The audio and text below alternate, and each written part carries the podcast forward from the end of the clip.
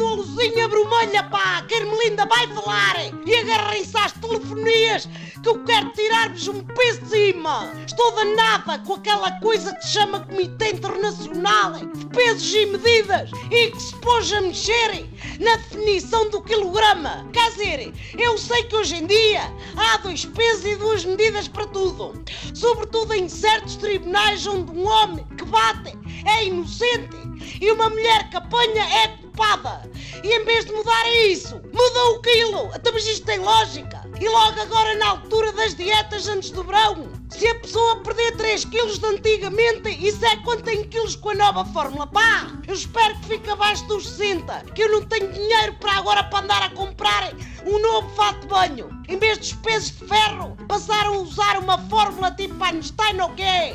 Diz que é a constante de Planck. Um senhor alemão que era físico. Mas era para pôr nas perguntas daquele concurso de televisão, Joker. Não é para pôr na vida real. É. Como é que eu agora vou fazer? Vou à praça, peço um quilo de jaquinzinhos. Mas que? Um quilo da Constante Planck e não o quilo da Dona Eulália Peixeira? Como é que é? E as vendedoras na berma da estrada têm agora de tirar o curso de matemática para venderem batata e cebola e laranjas? Então me julgam toda a gente é o Miguel Rabas ou quê? Falar nele.